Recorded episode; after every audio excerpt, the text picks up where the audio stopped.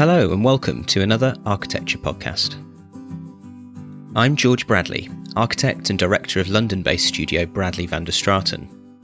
This podcast is for anyone who's interested in going behind the scenes of designing a house. I talk to architects and designers from around the world about how they create inspirational places to live.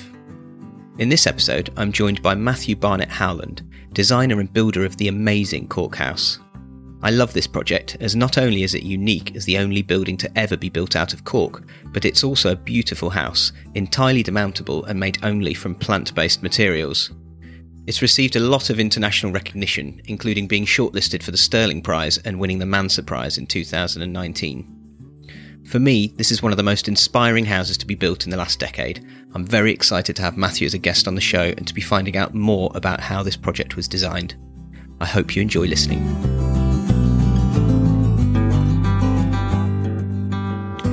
Hello, Matthew. Thank you so much for joining the podcast today. Yeah, pleasure. It's always uh, good to have a chance to talk about some of the bigger and broader issues behind the little Cork House. Well, can you tell me about the idea for the Cork House? I'm really interested to know about how the idea to build a house out of cork originated.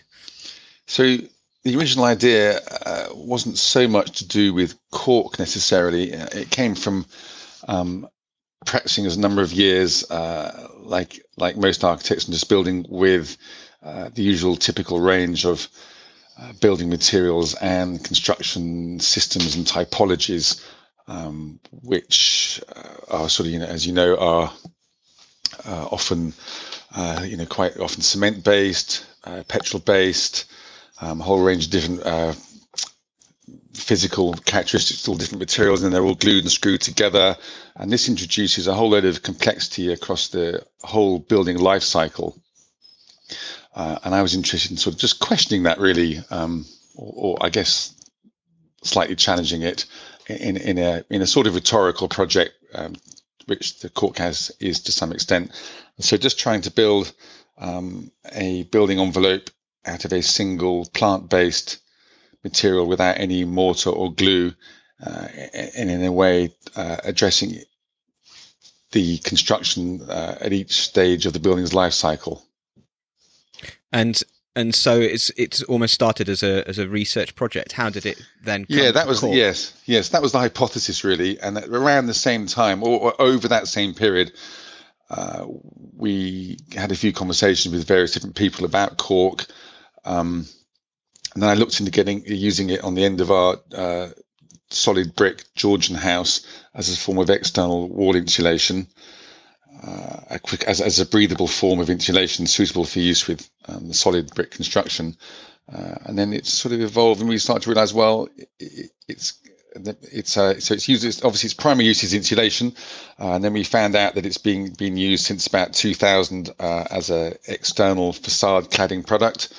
Um, we all know um, as sons and daughters of architects uh, from the 70s and 80s that cork can be used in bathrooms and kitchens as an ex- as an internal finish.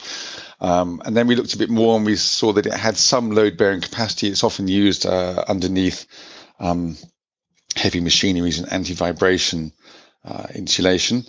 Uh, so then you start to sort of get a picture. Actually, maybe this maybe this one material could fulfil all the roles of the building envelope at one and the same time. Uh, and in a funny way, uh, it, it, we always we now sort of say that it it does all of those things just about well enough. So it doesn't really exceed in any way. There, in each of those roles, there are materials that are better than cork. Yeah, um, but uh, yeah, it is an it is a quite a unique material in a way because it can deal with the weather. Um, it's very good with moisture transfer. Uh, it's it's breathable. It doesn't seem to you know it's, it's a bit like timber if you if you let it drain and, and uh, it doesn't rot.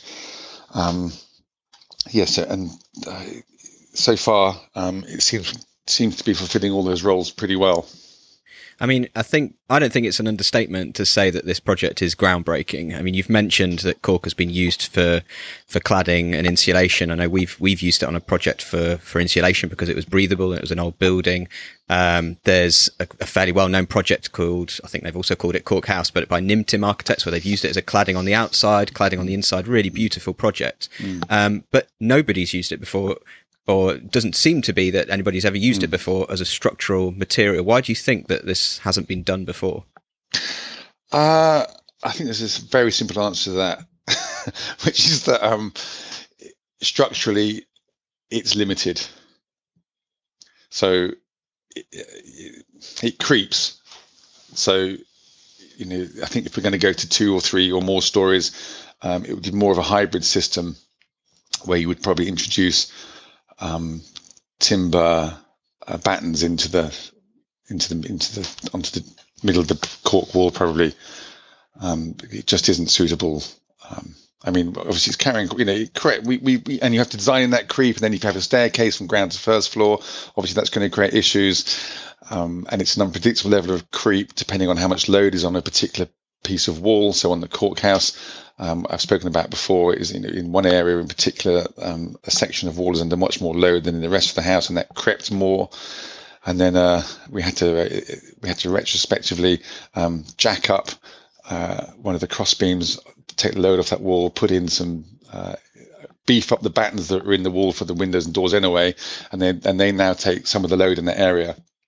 So anyway, the long and the short of it is it's very limited structurally. So it came with its complexities then, because I, what I love about the design is almost the simplicity of it, mm. and how you can imagine it's kind of like Lego blocks. You can imagine um, something like this becoming widely available. People can build their own house, and it's a case of interlocking blocks. Is there a lot more sort of hidden complexity to that and challenges that you face? Uh, yeah. So another another limitation obviously is fire. Um, like a lot of biorenewable products, um, it burns uh, and obviously that is an incredibly complex conversation It's difficult to uh, generalize. As you know, there's a whole. Uh, well, I think yesterday was the last day, wasn't it, in the consultation of the government's new um, policy about timber and tall buildings. Uh, and you know, when you re- we came into contact with some quite serious fire experts during the cork research project, uh, and I've been watching some of their posts about the, the, the, conversation between government and the timber industry, and they're saying, look, you know, it is actually incredibly um, complicated issue and not one to oversimplify and say that timber is just brilliant and performs brilliantly and should be used in tall buildings. It, this basically needs a lot more research. Uh, on the cork house, again, you know, you have you, we characterize the material uh, in fire tests. Arup extrapolated as engineers a fire engineered scheme for this specific project. Um, so, it, but again, it's the point is it's limited. You know, we had to have you had to have sprinklers internally um, along one along one and a half walls uh, adjacent to the neighbouring property. We had to put um, Class O rated uh, timber cladding. So again, you know, it, it brings limitations uh, in terms of fire. Uh, and in t- other complexity would be fabrication. Yeah, there's a lot of, you know, to make the lovely, simple structural idea work, which, you know, goes back thousands of years, the, the construction typology where it's just one thing, one piece of stone placed on another piece of stone. And that's really where the tectonic of the architecture comes from. You just swap in cork for stone, essentially, into some of those lovely old uh, Mayan buildings or some of the stuff on the west coast of um, Ireland or in the or in Puglia in, in, in the southern part of Italy. Um, but to make that work, um, we did, it did require uh, 21st century um, fabrication technology, so quite a lot of robotic CNC um, milling to achieve the contemporary performance standards required for, for building regulations. Is that something that's been done before? So using CNC and making bespoke shaped blocks as you did for this house? Yeah, yeah, I'm sure. Yes, yes. I mean, that, that's basically how log cabins are fabricated. When you actually look into some of the slightly more upmarket versions of, of log cabins, you know, they're quite serious um, manufacturing outfits, you know, and we actually tried to go and see when, uh, when we were doing the cork house. Uh, and actually, they wouldn't let us for industrial espionage reasons. um, so yeah. So anyway, the um, it, it, and obviously because it, yeah, so each block is is is machined on five of its six faces. Um, so there's quite a lot of machining. We have got it down. We, have rationalised that since we finished the cork house. we we're still working on it, and we've got each block down to under five minutes now, which obviously um, reduces the cost clearly as well as the reducing the complexity. So what, what do you mean by that? So you're you're still working on it. Is, does that mean there's something else in development then to take this one step further? Yeah, yeah. We got a client um, for a nice. Um, um, he, owns a nice uh, modern 1960s listed building on a country estate in Oxfordshire, um, and he's a bit of a timber nut. Uh, and he seems to be very set on the idea of uh, building Cork House 2.0 um, so we'll see how that goes, shall we? Yeah.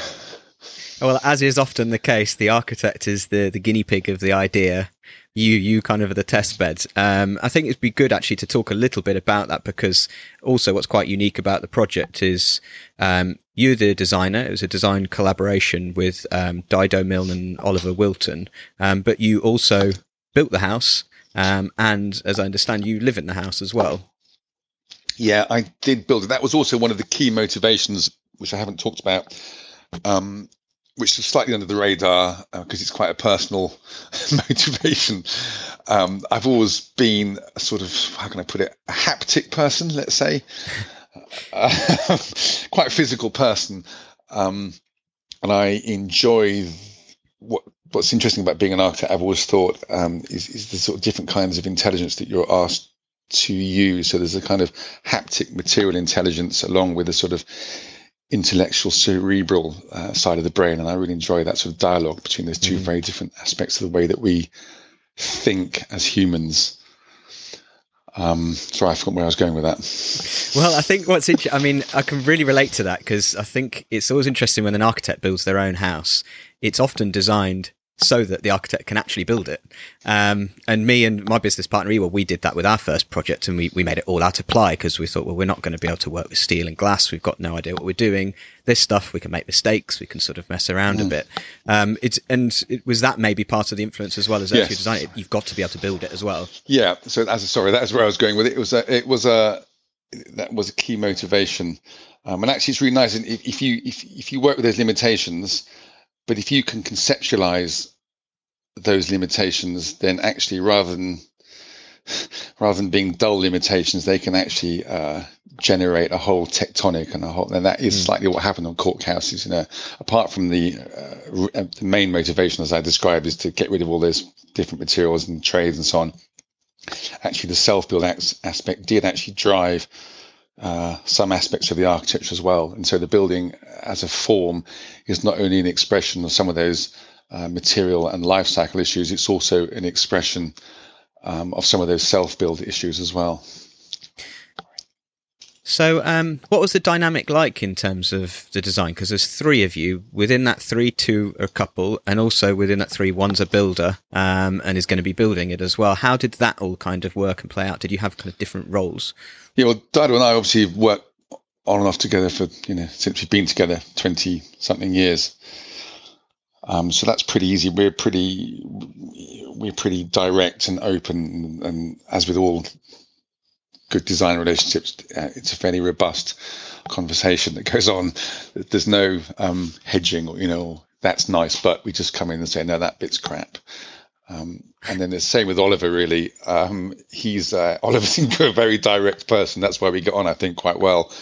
Um, and he's quite robust, should we say? So yes, between the three of us, um, and I've known Oliver again. I, have worked on and off with Oliver in, in, in colleges and with, and he's he's he comes from architecture, the same place as I do, more or less, which is uh, starting with an, uh, an understanding of materials and making as a key driver. Mm-hmm. He, he's also uh, a, a good designer in relation to those issues of materials and making. So, what about before Cork House? Then, were there predecessors to this where you'd you'd experimented in a similar way, perhaps with other materials? Not really. I've always made a lot, um, and I'm quite comfortable in workshops and on sites. Um, so, in terms of the general act of building, there's lots of stuff. Like, yeah, I mean, there's quite a lot of background to that. But in terms of the actual architectural themes, um, no, not really. did it? Did this project surprise you then, as it kind of evolved? Like oh yeah, you've now got. Yeah, because it, it also sort of picked up a lot of um, secondary um, issues. You know, it sort of it sort of grew like a sort of a I don't know, like what, like a like a ball of uh, like a ball of weed blowing down the street. It sort of got bigger and bigger. Yeah, like a snowball. I think that's the phrase, isn't it? It snowballed, and uh, and so it took on lots of uh, um, other issues, like the whole um, carbon stuff came into play. Um, the light, the, this form follows life cycle idea is something that is literally grown out of the project towards the end of the project. Obviously, the more time you have to reflect uh, and also, you know, and, and, and communicate, and the more publicity we got, and the more interviews you do, and the more articles you write, and you know that is, a that's a really uh, I hadn't realised what how much of an important aspect that is of one's work, really that that that reflection, because actually out of the object itself grows more ideas, you know, and, and bigger themes and conversations, which then lead to more projects, and yeah, well, hopefully for a wider community as well. I mean, definitely for me, it's one of those inspiring projects. You see it and you think, "Wow, this can be done." Yeah, I didn't, never even thought of that. But what's so clever about it is it you make it look quite simple as well. Um. well, that is the older. That is the sort of um. That's the uh. That's the sort of duck, isn't it, on the pond? Yeah, paddling like hell underneath. Why they look very simple yeah. Well, should we talk a little bit about the design because essentially the form of the building it's a rectangle, but it's it's four squares in a row, um, with then or five squares in a row, and then with a corbelled roof on top, so a stepped kind of ceiling, which completely responds to the building block element. Um, one thing I really kind of liked this week, I was doing a bit of research on the project, a bit of sort of further research, and um, with my son, we kind of we did the corbelled roof out of Duplo, um, and it was something that I'd never done before, incredibly simple. And I was amazed at how strong it was. You could put so much force yeah. on this Duplo yeah. pyramid with yeah. nothing underneath it. Um, but that's you've described already that that's quite a familiar form. It's used in sort of old farmhouses in France. There's, um, I suppose, temples in Asia as well that use this kind of form. Um, were, were these kind of visual influences on you? Was there an aesthetic that you were also looking for, or was it completely a solution to a problem? Always had a, Oliver and I have always had an interest in the history of construction, uh, and the older the better, really. Um, so, uh, you know, right, right, as you say, right, right, right back to the the pyramids and so on. So, in terms of uh, whether we were interested in replicating that, not really. I guess I think one of the funny words that Oliver and I used, was not even sure it's a word, was reimagining,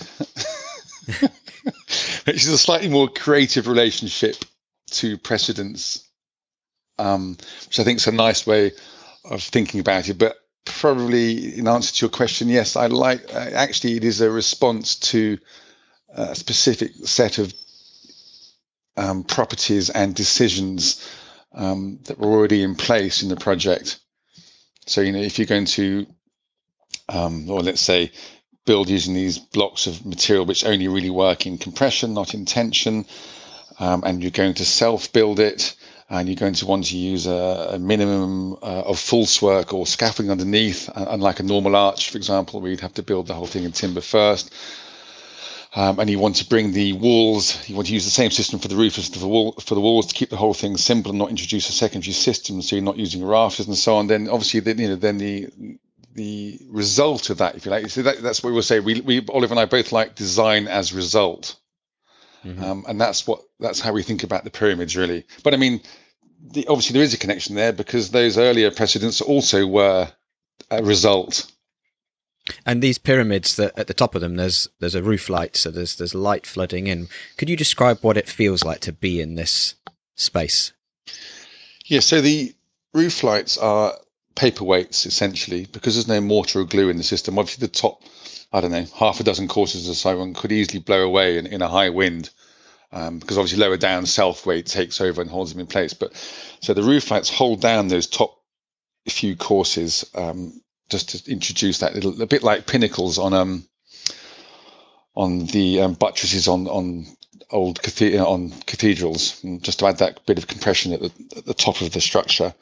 Uh, and so that and so yeah, for when you're underneath those, um, it's quite that. That's probably the nicest thing in the house when we when we completed and we and we spent our first night in there and we lay down on the bed just before the sun had gone, and we just what and we were obviously we were expecting to get this nice thing with the where because obviously the frame of the roof light is, is recessed out of the way, so you're getting this mm-hmm. sort of you know the James Turrell effect, you know, lying there. We're talking about the quality of light, and actually what became really weird is that I've never had it quite so palpably before is that um, you get a really physical sense of load above you above you.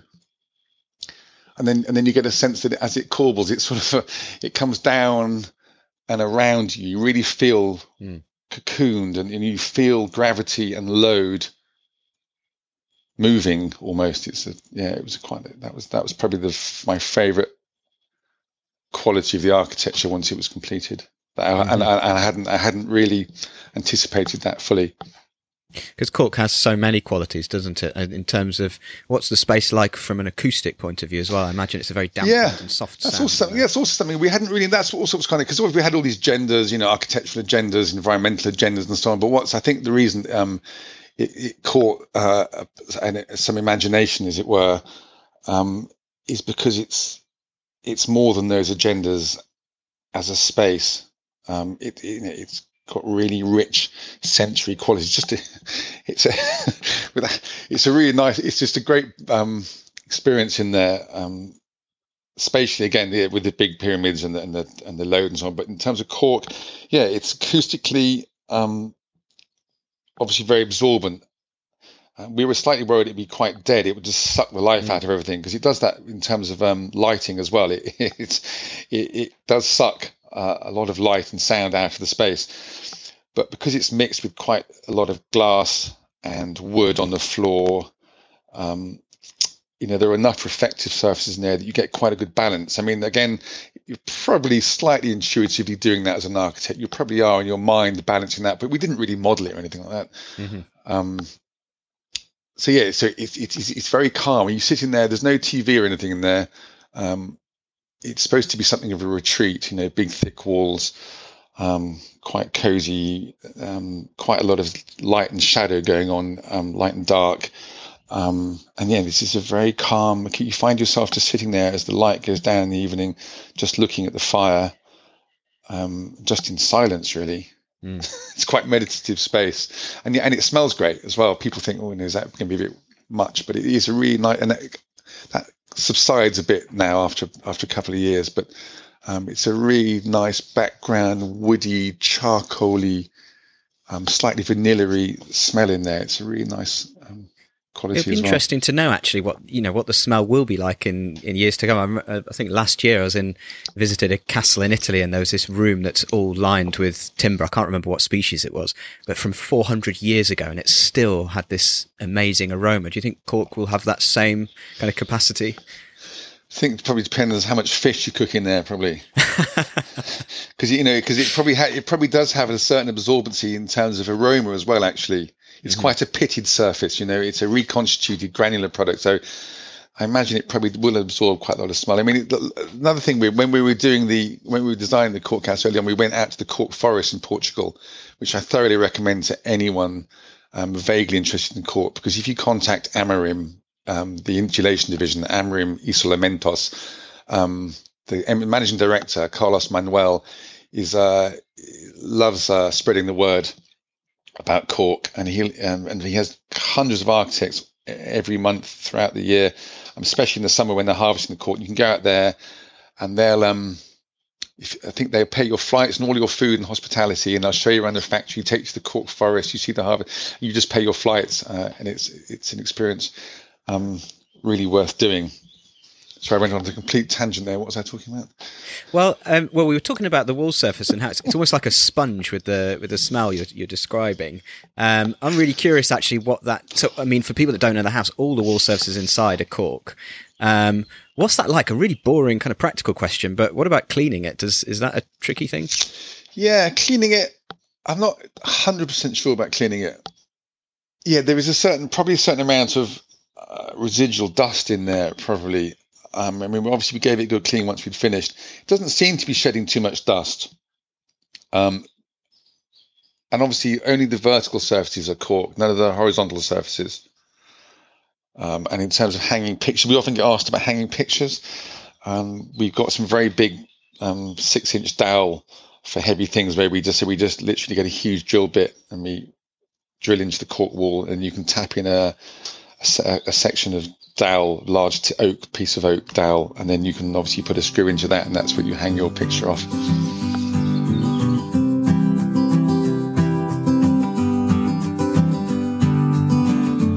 In terms of sort of lessons learned um, from this project, one thing I'm really curious about is do you think this is a sort of technology that can be developed for refurbishments as well? So let's say somebody's extending their house. Is that something that's going to be compatible with a bricks and mortar type property?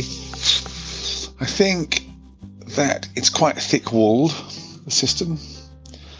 Um, and obviously, it's, it's a particular construction typology, um, and it probably is best on raised timber decks.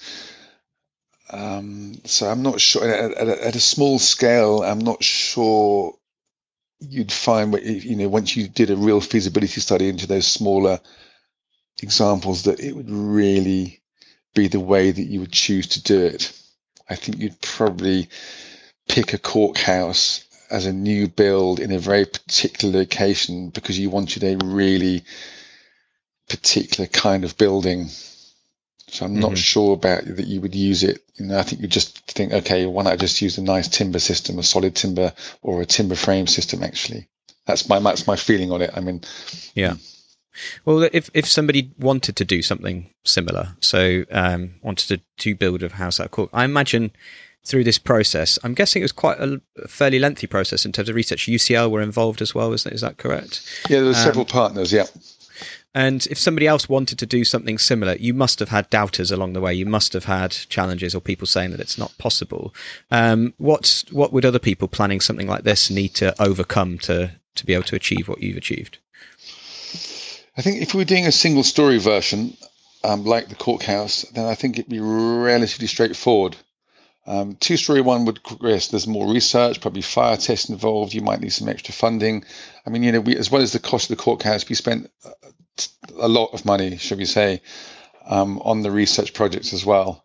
Um, but I think probably more than anything, if you wanted it um, enough and you believed in it enough, then yes, although there are doubters, actually, um, it also had the reverse effect in that it there were enough people that were carried along with the simplicity of the idea uh, and the concept of the project um, to actually gave it, it developed its own momentum.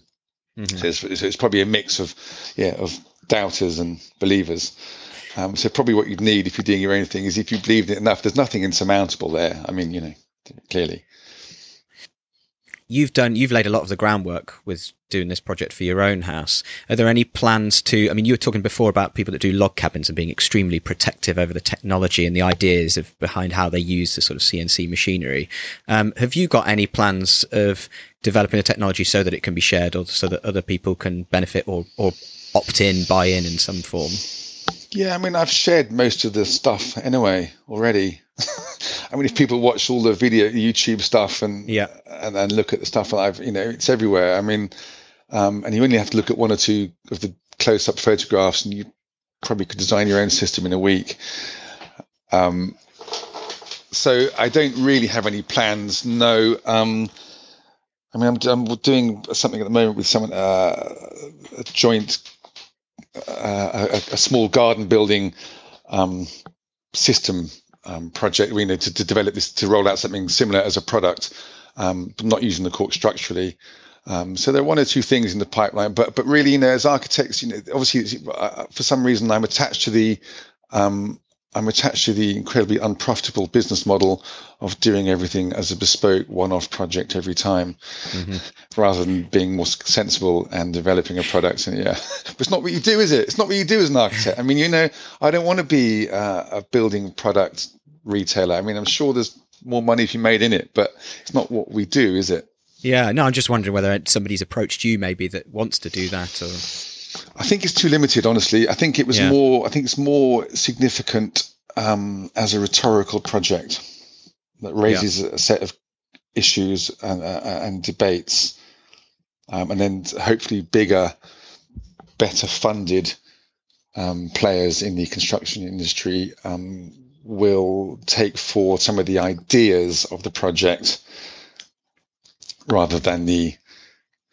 actual cork aspect of it, really. So, you think there's a possibility of because I think Cork's kind of gaining a bit of momentum and probably massively helped by by this project. Um, but do you think do you think there's any sort of scope of it going more mainstream, like big house developers engaging more with this kind of material? No. Why not? um, pretty pretty definite answer there. no, I'm joking. Um, uh, I just think that when you know, I know how it goes. No, once you've had enough occasions on which people say they're interested, and then they look into it more, and you know, it's yeah, and they look at the realities of it and the and the money involved and some of the drawbacks and the, you know that we've talked about already. Um, there are just easy ways to skin a cat.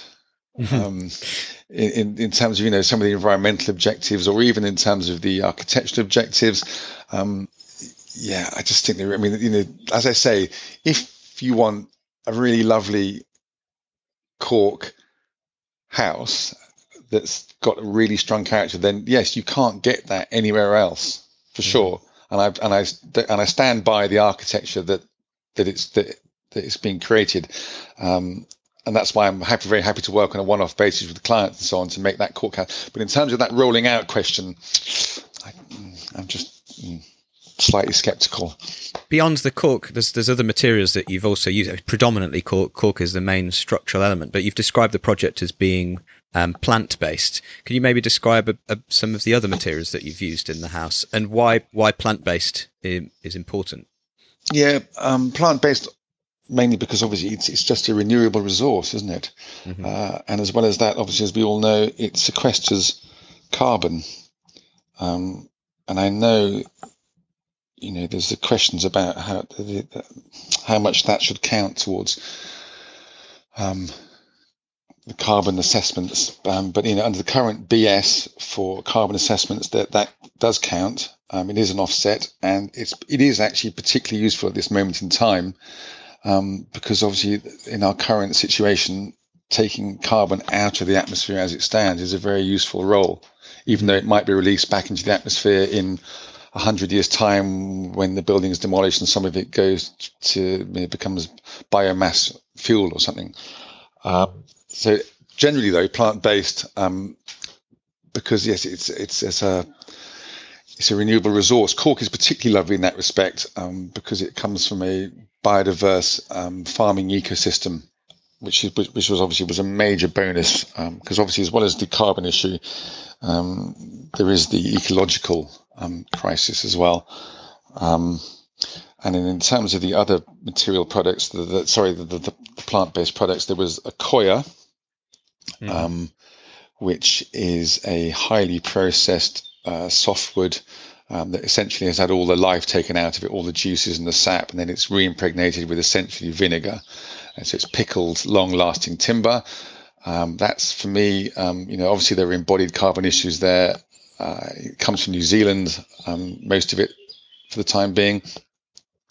Um, but still, uh, it, what it enables you to do is use timber as an exposed external construction product with a with a degree of certainty. So Arups were very happy um, designing uh, some of the uh, external structure of this building as long as it was in Accoya. It's an incredibly stable, durable, long-lasting mm-hmm. product. Um, and then the other main material was spruce, CLT. Um, so, and that's pretty well, you know, that's pretty well understood as a building product. But again, the timber was used. It's also quite nice in the house. It's quite a clear structural diagram between the cork takes all the compressive load, uh, vertical load and compression, and then all the shear and lateral loads in the building uh, are taken through the uh, timber structure that's in the building. And then in terms of wet area, so in terms of the shower and the kitchen, um, you've used quite a lot of brass. Mm. Um, what was the thinking behind using? Uh, what was the benefit to using brass? Yeah, so it's solid, unlacquered brass. Um, so it's, it's it's kept as a pure material uh, and then uh, that can be recycled back into the manufacturing chain if and when it ever goes back into the manufacturing chain. But it's incredibly durable. I mean, that will obviously long that will last a lot longer than anything else in the house. Um, and the same with the copper, um, using solid unla- unlacquered copper for rainwater goods, um, electrical conduits internally, and so on. And that's, I mean, that's another key thing about this design is it's entirely demountable. So you can take it apart component by component and each item can be recycled. I, I can imagine that must have been very challenging because so much of typical construction we do is just not demountable at all. Yeah, that was great actually. That that was my favourite bit. Um, because of its impact on the design process. Mm-hmm. Um, so that that form follows life cycle idea again. You know that if you if you envisage your your own death and the death of the building, and you're prepared to look hundred years into the future, which of course increasingly society no one wants to do.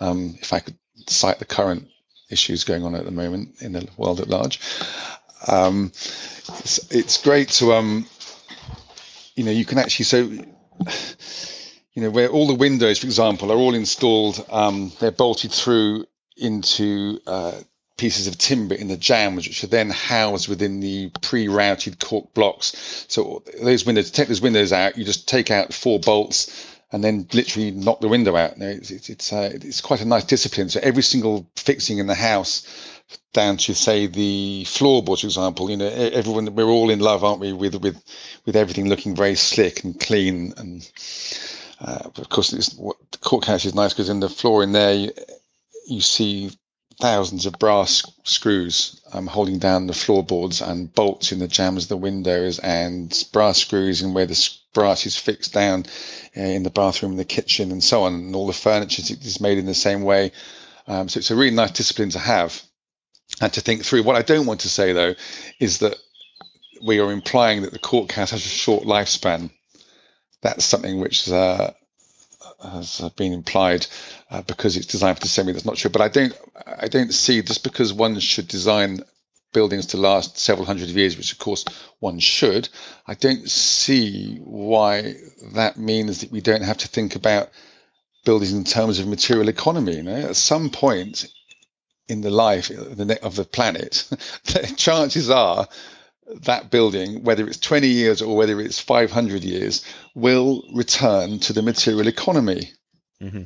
So it seems to me a, a perfectly valid position um, to occupy that you design for a long life and then you design for uh, a circular economy as well.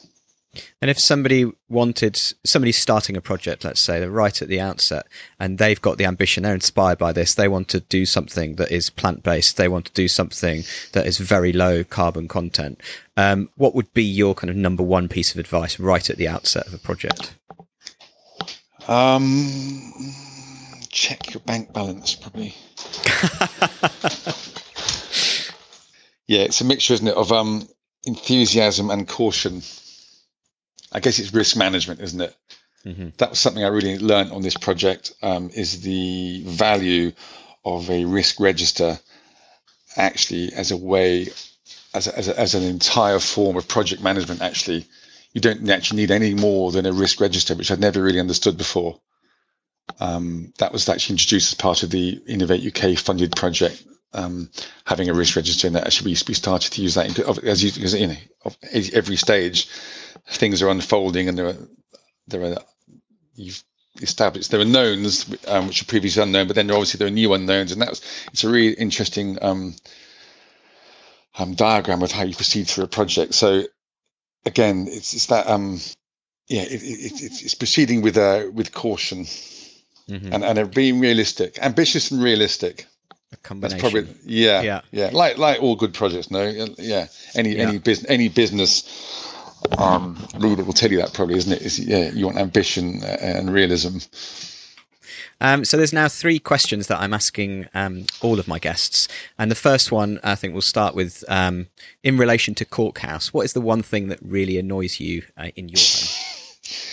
Uh, yeah, it's funny this one because uh, I thought um, there, you know there's very little on the Cork House. I know that sounds awful thing to say, very smug, but um, I yeah, I'm I'm I'm flabbergasted at how much I like it. I'm, I'm not I'm not going to let you get away with that. You have to pick something. Well, I guess it's quite a obviously it's not the most robust thing. Um, I mean, my my uh, my son is living in there in there at the moment uh, with a couple of friends. They're sort of isolating as a unit. They're they're they're a little they're they're a band of musicians. Mm-hmm. They're living in, and you know, uh, yeah, I guess it's the irresistible passage of time is probably what annoys me most because I'm obviously as the within the family, I'm obviously the person responsible for all forms of building and DIY and maintenance. So I guess that um, unavoidable passage of time and the associated maintenance that comes with that. um, I mean, it's funny because uh, I'm not bad at, uh, uh, uh, at, at, appreciating the passage of time and, and, what you know what that means in terms of being you know aging, getting wrinkles, um, how buildings weather. You know, I'm, I'm quite okay with that um, generally um, philosophically, but then in terms of you know when I yeah the yeah, I've done a lot of DIY in my time in my defence, and it's starting to get on my nerves a bit.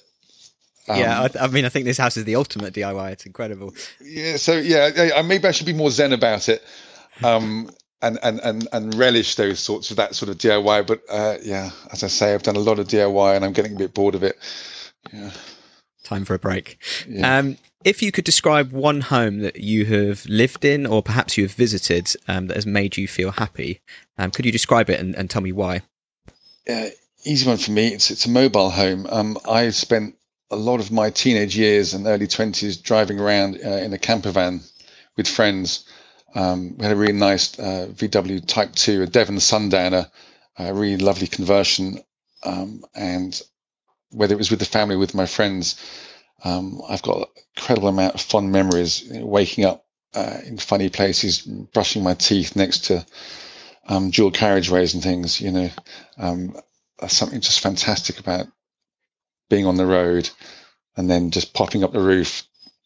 You know, not knowing quite where you are, and then waking up in the middle of a um, Russian tank range. You know, which we did once. You know, it's that kind of yeah. So that's an easy one for me. It's the I am never happiest than uh, never happier than in a van. I mean, is it is it fair to say that maybe Cork House is a kind of expanded version of a of a van? It's it's pretty yeah. compact, isn't it? Linear yeah, layout. yeah. It has lots of things in common. You know, I generally like things that are quite primitive and rugged. Mm-hmm. Um, but as I'm getting a bit older, I, I guess I've got. I, you know, it sound really uh, pathetic, but I quite like places that are quite primitive and rugged and connected to the outdoors and the outside, but with just enough mod cons so it isn't too inconvenient. it's a bit pathetic, but um, yeah, I still like spaces, and uh, that's why I like some of these old buildings. And I live in you know a very simple, primitive house, you know, and that's what the Cork house is as well. It's something quite direct. There's, there's not a lot of mod cons there. It's mm, it's quite sort of um, basic living. I like basic living. Without not too basic, as I say. Yeah. And if you could choose any designer to design you a home, who would you choose? Yeah, what a question. Um, I think I thought about it. I thought someone either really, really young, like a like sort of a bunch of school kids under ten. I thought it'd be quite nice to do, just to let that go and take it seriously and actually build work with them, collaborate. I mean, obviously, as an architect, you can't you can't hand it over entirely to anyone. I'd never do that, by the way. We're talking collaborations here. I, I, can't let go of the ego. No, I would collaborate um, with with with some school kids and take that and really build. You know, take that really seriously, um, or maybe just someone really really old, maybe maybe an architect, someone over ninety. Yeah, someone someone someone close to death. Um, Matthew, uh, thank you so much for joining me uh, for today's session. Pleasure. Good to talk.